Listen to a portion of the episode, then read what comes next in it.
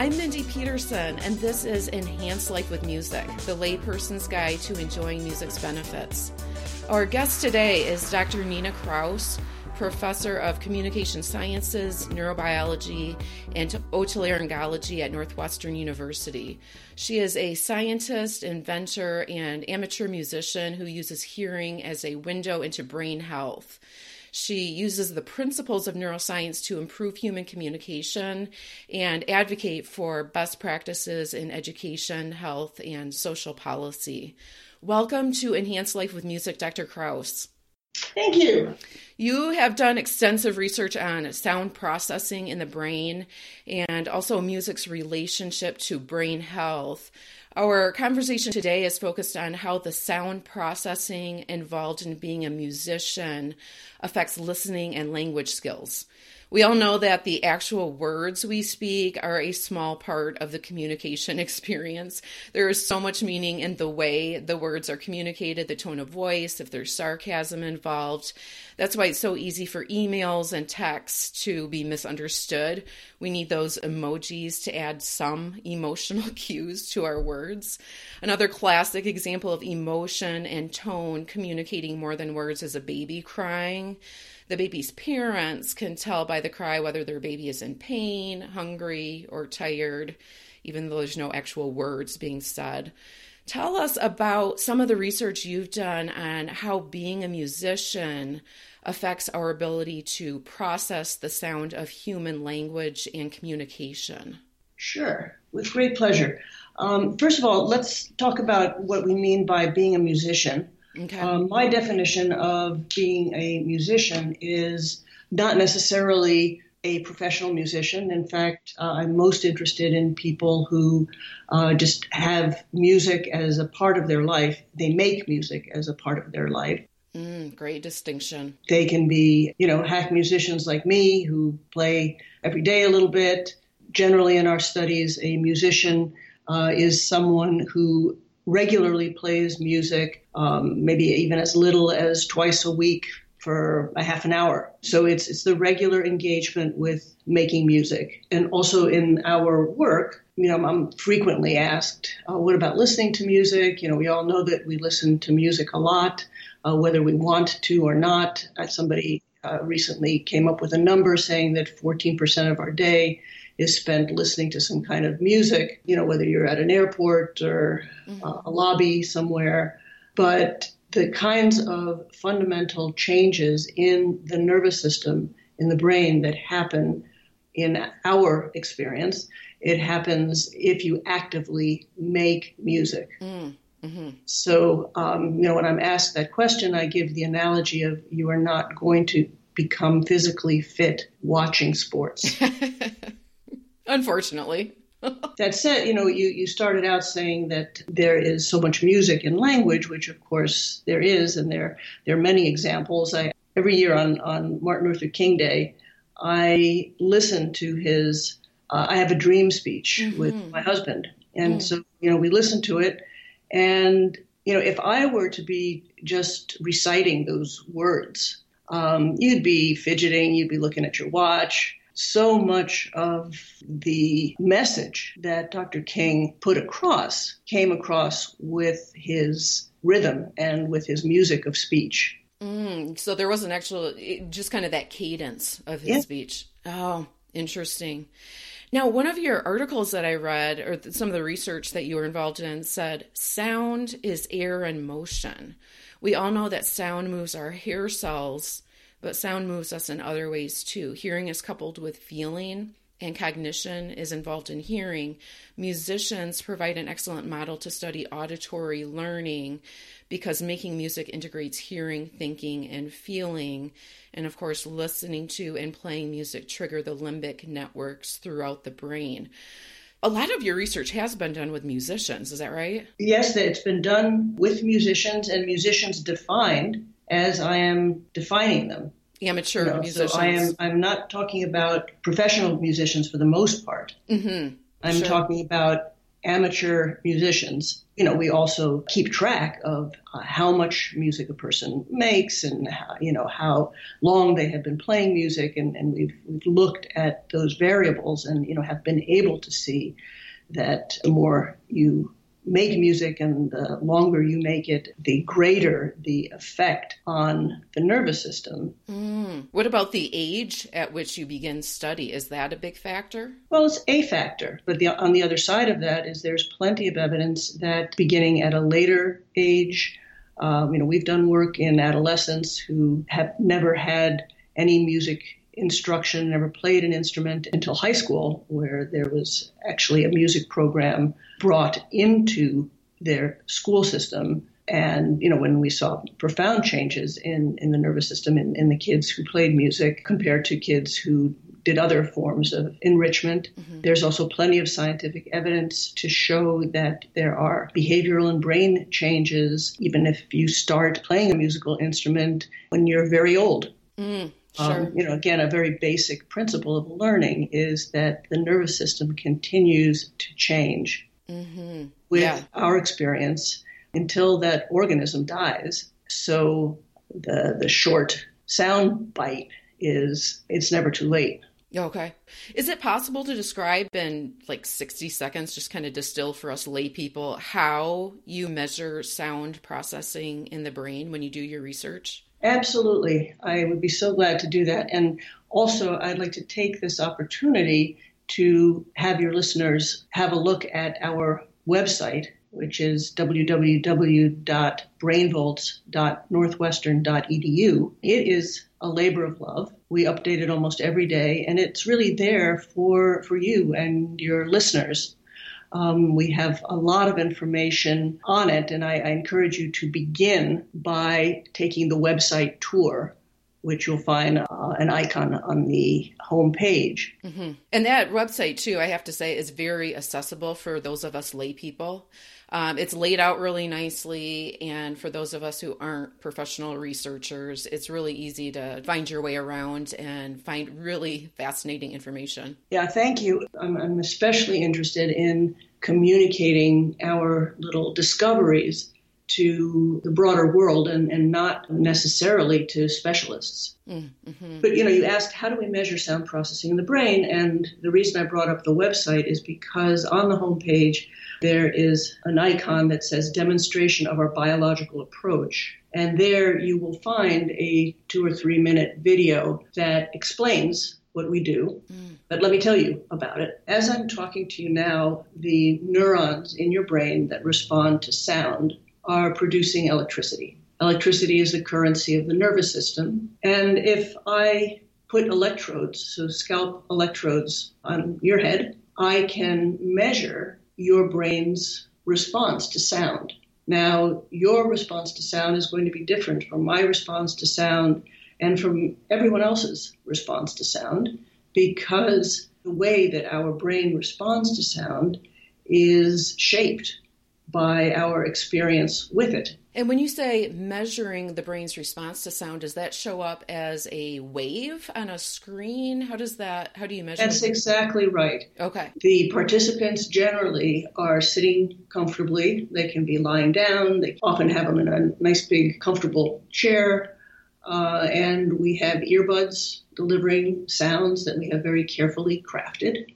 Uh, so they're listening to these sounds and we're measuring how the brain responds to these sounds. And the, the person is generally not performing any kind of a task. Uh, sometimes to keep them entertained, we have them watch a captioned video. But you know what we're often very interested in is what is a person's default response to sound based again on their life in sound. So you know the languages we speak, the music we make, if you have linguistic deprivation, all of that is going to affect how your brain responds to sound. Okay. So, yes, you know, if I'm measuring your brain's response to sound, you will be looking at voltages, you will be looking at electrical patterns on a screen, and you will be able to analyze those responses and learn about a particular person's nervous system and how their nervous system responds to this collection of sounds. I mean, we know we, we measure the brain's response to all kinds of sound, but we're especially interested in how the brain responds to speech mm-hmm. because, you know, speech is obviously uh, very important for us in our communication, mm-hmm. and many things, including musical experience, will impact how the brain will respond to speech. Mm-hmm. So th- this gets to your, your question of musical experience and speech and language. You know, it, it may not be surprising if you play music that your brain will respond in a more enhanced way to music. What is maybe not so obvious and something that has been shown repeatedly, and you know, we've shown this a lot in in our lab, which we call brain volts, many others have, have shown that musical experience will affect how the brain responds to speech sounds. Yeah, talk to us about that. The implications are enormous in that one's musical experience and then you know, why music education is so important is that learning how to play an instrument or and voice counts affects how the brain responds to all kinds of sounds and will certainly help a child as he develops his language skills, as uh, he or she learns to read. So, music education is very important for developing a healthy brain and a brain that will be effective at communicating through sound. Mm-hmm. There's a couple real specific things that your research has shown that people with music training are more sensitive to in regards to speech. One of them is they're more sensitive to the emotion in all sounds, which makes sense because musicians are conveying emotion in their playing, like you said, whether it's voice or a different instrument. And the way we do that is made up of so many very subtle, nuanced changes in timing and volume, different pedals that can be used for pianists and other instruments have the equivalent. So that is, that makes sense that musicians would be more attuned to emotion in language. Yeah, let me talk about that for a, a minute. Sound consists of a number of ingredients like pitch, timing, timbre, how loud it is.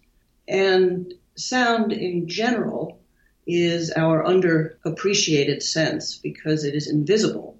So compare vision. Um, if I'm holding an object, like I'm holding this pen right now, um, it has a certain shape, texture, color, and these are ingredients that make up this object that I'm holding. Now, sound also is made up of ingredients. Uh, they are more subtle, they're more abstract because they are invisible. But these ingredients are very discernible to musicians and to scientists. You can measure them very clearly. You can look at pitch and timing and timbre, the harmonics in sound. And with respect to what we might call the musician signature, what we find is that people who actively make music have strengthened processing of the harmonics in sound. They have strengthened processing of various timing elements and uh, strengthened processing of rapid changes in pitch over time, so frequency over time. So, for example, what frequency modulation means is that uh, you have a frequency sweep, for example, um, you know, from low to high, whoop or woo. Okay. And so, so there, there are these rapid changes in frequency over time. And it turns out if you deconstruct the acoustics of a speech sound, as you transition from a consonant to a vowel, say g, ga, or ba, an important acoustic ingredient is the change in the harmonics in those sound frequencies over time. Um, they happen very quickly. And you know, this is something that the musician brain is especially good at. And you can imagine how it is important in making sense of speech. Mm-hmm. That makes sense.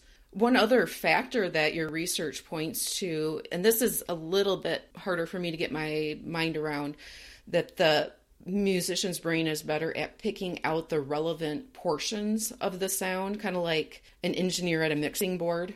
Can you talk to us a little bit about that? Yeah, and and you know we see this especially. We did a, a study looking at the emotional components of sound. So you know we were able to access sounds from a lab that actually that studies emotion, and they had created a number of, of sounds like babies crying and, and screams, and they were able to determine which sounds actually elicited emotional responses for the most part in in people. So you know we wanted to use these sounds and measure the brain's responses to emotional sounds. And one that we studied a lot was a, a baby's cry. Now, if you look at the acoustics of a baby's cry, there is the, the pitch of the cry, and there is also these very rapid changes in timing and harmonics that very much convey the meaning. If my baby's crying. Is this a bullshit cry? Should I just let him sleep? Or should I, you know, should I get up? Or should I, would we both be happier tomorrow if I let him cry? Mm-hmm. Or does my baby need me? Do I need to get up? And uh, people who have musical experience are really much better at processing the emotional part of the cry. Mm. So, you know, imagine you can take the cry and divide it up into portions that are, um, you know, very acoustically complex and that carry this meaning of am I just crying because I want attention and I'm lonely, or am I crying because I'm in some kind of pain? Uh-huh. And, you know, this information exists in the sound wave. And you can see that the people with musical experience are, their brains will respond more forcefully, more accurately, more vigorously to these components of the sound. Mm-hmm. Whereas the non musicians actually respond more vigorously to some of the simpler portions of sound, uh, known as the fundamental frequency, which is just associated with the pitch of the sound. And I'm anthropomorphizing here, but it, it is as though the nervous system of the non musicians is locking on to the one part of the sound that they can process well and they can understand because they are not able to process the sound details whereas the musicians who are processing the sound details really need to expend less neural energy and less neural resources processing the simple stuff. Sure. This sounds really similar to a recent guest uh, we had on the show who does music therapy with kids with autism, not just kids, but adults as well. And she was talking about the part of the brain that acts as a gateway or kind of a filter so that when you are in, say, a crowded cafeteria and you're trying to talk to your friend, you can filter out other people's voices and really focus on your friend's voice and how that's really difficult for people with autism to do. And you're kind of talking about a similar function of the brain. I can imagine that music training would be really helpful for people with autism. Sure. And there's beautiful evidence showing that some children on the autism spectrum um, who may not be interested in communicating with you uh, using speech are very interested in engaging in a musical conversation. Mm, sure. Well, and back to the baby crying, your your work has been referenced by countless authors and, and professionals. One uh, book that kind of caught my attention that does refer to your work is Brain Rules for Baby How to Raise a Smart and Happy Child from Zero to Five. The author is Dr. John Medina. I'm not sure if I'm pronouncing that correct, a molecular biologist. And he he posits that it's possible to help our children learn to be more empathetic by involving them in music training. Yeah, I, mean, I think that that um, you know, to the extent that if you can understand, if your brain, especially if your brain automatically, through your learning, if your brain automatically responds to um, the emotional details that are contained in a sound wave. The logical extension is that you will be more aware of the emotions in the sound that you're hearing. Mm-hmm. Well, one final quote of yours that I want to mention brilliant statement that I saw in one of your videos on your website. You said, probably the healthiest thing we can do for our brains is to make music. Love that. How can listeners learn more about your work and connect with you? I know you mentioned the Brain Volts website. And actually, I'll, I'll include a link to that. You also have links on that site to Facebook, Twitter, and Instagram handles as well, right? Yes, that's right. Okay. But you know, I really, I, so much information is on that website. If you hit the, the panel, it says music, mm-hmm. and it will take you to your music page. There are so many videos and lectures. There, there's a lot of information available, as well as each one of our of our research topics has a slideshow that's associated with it. So what we've done is we've created a slideshow with, you know, just kind of a handful of slides for each topic that condenses years of work mm-hmm. into a picture and a line of text so that you can get an overview of what we're doing at Brain Volts. Mm-hmm. And, and of course, if you're interested in the details, you can download all of the research articles. Mm-hmm. When I went to that projects drop down menu and clicked on music and saw all of that, I was like, oh my goodness, I'm like a kid in a candy store. but, you know, if, if you look at our website, you will see that we study all kinds of things. So you'll see reading, aging, hearing and noise, rhythm, bilingualism. Mm. And we look at, at concussion and head injury. So you, you might look at these panels on our homepage and, and think, what the heck do they do at Brain Volts? And the overarching theme, the overarching focus is sound and the brain. Mm. And I, I, think the fact that there are so many different topics that are encompassed in this idea of sound and the brain is a testament to the power of sound and to its enormous force in so many different aspects of our lives. And again, it is written and it is put together for um, a non specialized audience, mm-hmm. and, and it is put there with the intention of doing exactly what you're interested in doing, which is communicating what we know. And, you know, there's so much, much, much more we don't know, but we do know a couple of things, and we you know, I think that speaking as a biologist, there is converging biological evidence that certainly makes me have the opinion that making music is one of the healthiest things you can do for your brain. Mm, love that. I ask all my guests to give listeners what I call an improv, which is a try this at home, a hack, an experiment that will enhance listeners' lives with music. Do you have a recommendation today for listeners? I do. A number of years ago, uh, actually it was that long ago, it was 2018, I hosted a uh, music therapy conference here at Northwestern because I, I, was at that time didn't know that much about music therapy and wanted to learn more about music in medicine as it's used.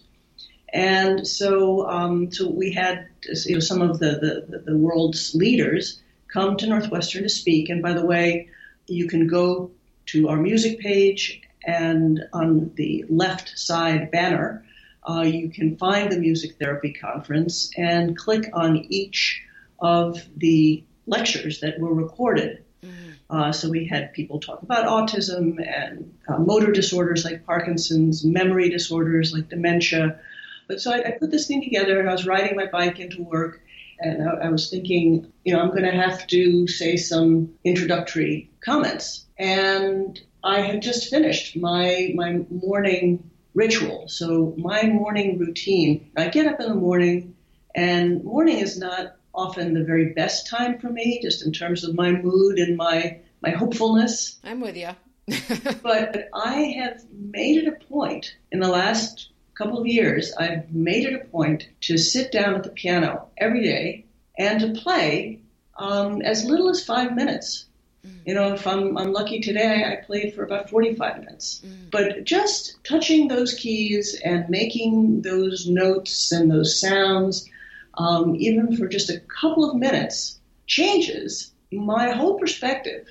And by the time I do get on my bike and ride to work, um, I feel like God is in his heaven and all is right in the world. Mm. And as I told that group of people who had come to learn about music and music and medicine, I, I said, well, I realized this is, you know, what I do every day. This is music therapy. Mm. So I encourage, I encourage everyone to make music and you don't have to you know just sing. Everyone can sing. Mm-hmm. just you know sing bang on drums.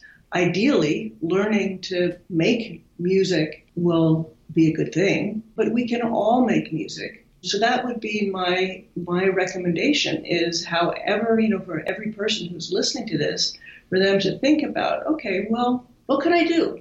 You know i, could sing to my baby. I could sing to my grandbaby. Yeah, well, in, in doing that improv too, you get the immediate benefit of starting your day off right and probably improving your your mood and your perspective. But then you also get that long term benefit of what we've been talking about during the rest of this conversation in terms of uh, all the other benefits that come along with the experience of making music. I think that's right. Yeah. Well, one other question for you. I asked my guests to close out our conversation with a musical ending. I call it a coda by sharing a song or a story about a moment that music enhanced your life. I know we have a video that we'll be sharing with listeners. The listeners will get to listen to the audio of the video, and I'll have the actual video posted on the show notes if you want, would like to see the uh, visual as well. Tell us about the video that we're going to be listening to. Yeah. So I am I'm so lucky in that I, I get to to learn and I get paid to learn and I get to um, learn about sound. And so, you know, part of my learning involves going to conferences where I talk to people who teach me a lot. And this was a, maybe a year or two ago. I was at a conference in Sweden, and it was a conference on on learning through sound, auditory learning. And, you know, as often happens at these conferences, they have a conference dinner and they had some musicians, some local people that they had called for the entertainment. And at some point, I, I don't really even know how it happened, but I, I often, you know, go around with uh, with the harmonica, mm-hmm. um, and someone knew that I had one, and uh, and suggested, you know, why don't I play with um, with this band? So you just happen to have it on you. Yeah, I mean, I, I pretty much always travel with. Um, you know, I got one in C and in G. I mean, I have every single key, okay. but I just travel with usually just G. Okay. Uh, and so actually, this was in, in G, and um, and so I, I, just got up there and, and, and jammed a little bit. Uh huh. And you know, it was a familiar song, was knocking on heaven's door and, and it was just fun, you know. And this uh-huh. is you can see, you know, you should watch the video. I mean, you can see how yeah. I'm really not taking myself seriously at all. Um, but how how much fun, you know, how great is that? You know, again, you know, like you can be, you can make music. I mean, I, I play a couple of instruments, not especially well as you will hear, um, but with great joy. Sure. Love that. Well, here is Dr. Nina Kraus's improvisation on harmonica.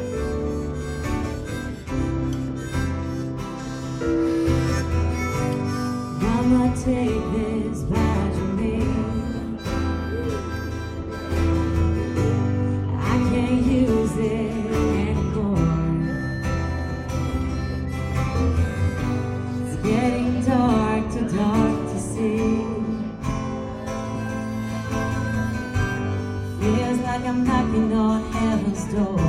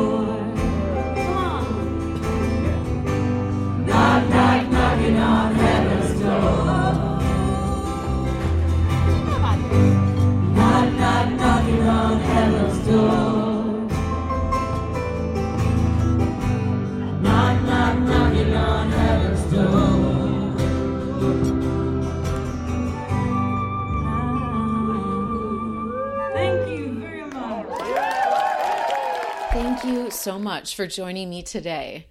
I'll be here again next Tuesday with some answers to a common question parents have when their child is taking music lessons.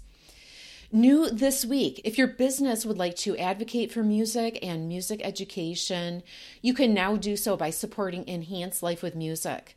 There is a new link on my website called Support the Show, found on mpetersonmusic.com slash podcast. All funds go directly into covering the costs of producing the podcast and are recognized within episode mentions of your business or organization and placement of your logo and link in episode show notes. For more information, click the support the show button or visit patreon.com slash enhance life music. Show notes for today's episode are located at mpetersonmusic.com slash podcast slash episode 27. Until next week, may your life be enhanced with music.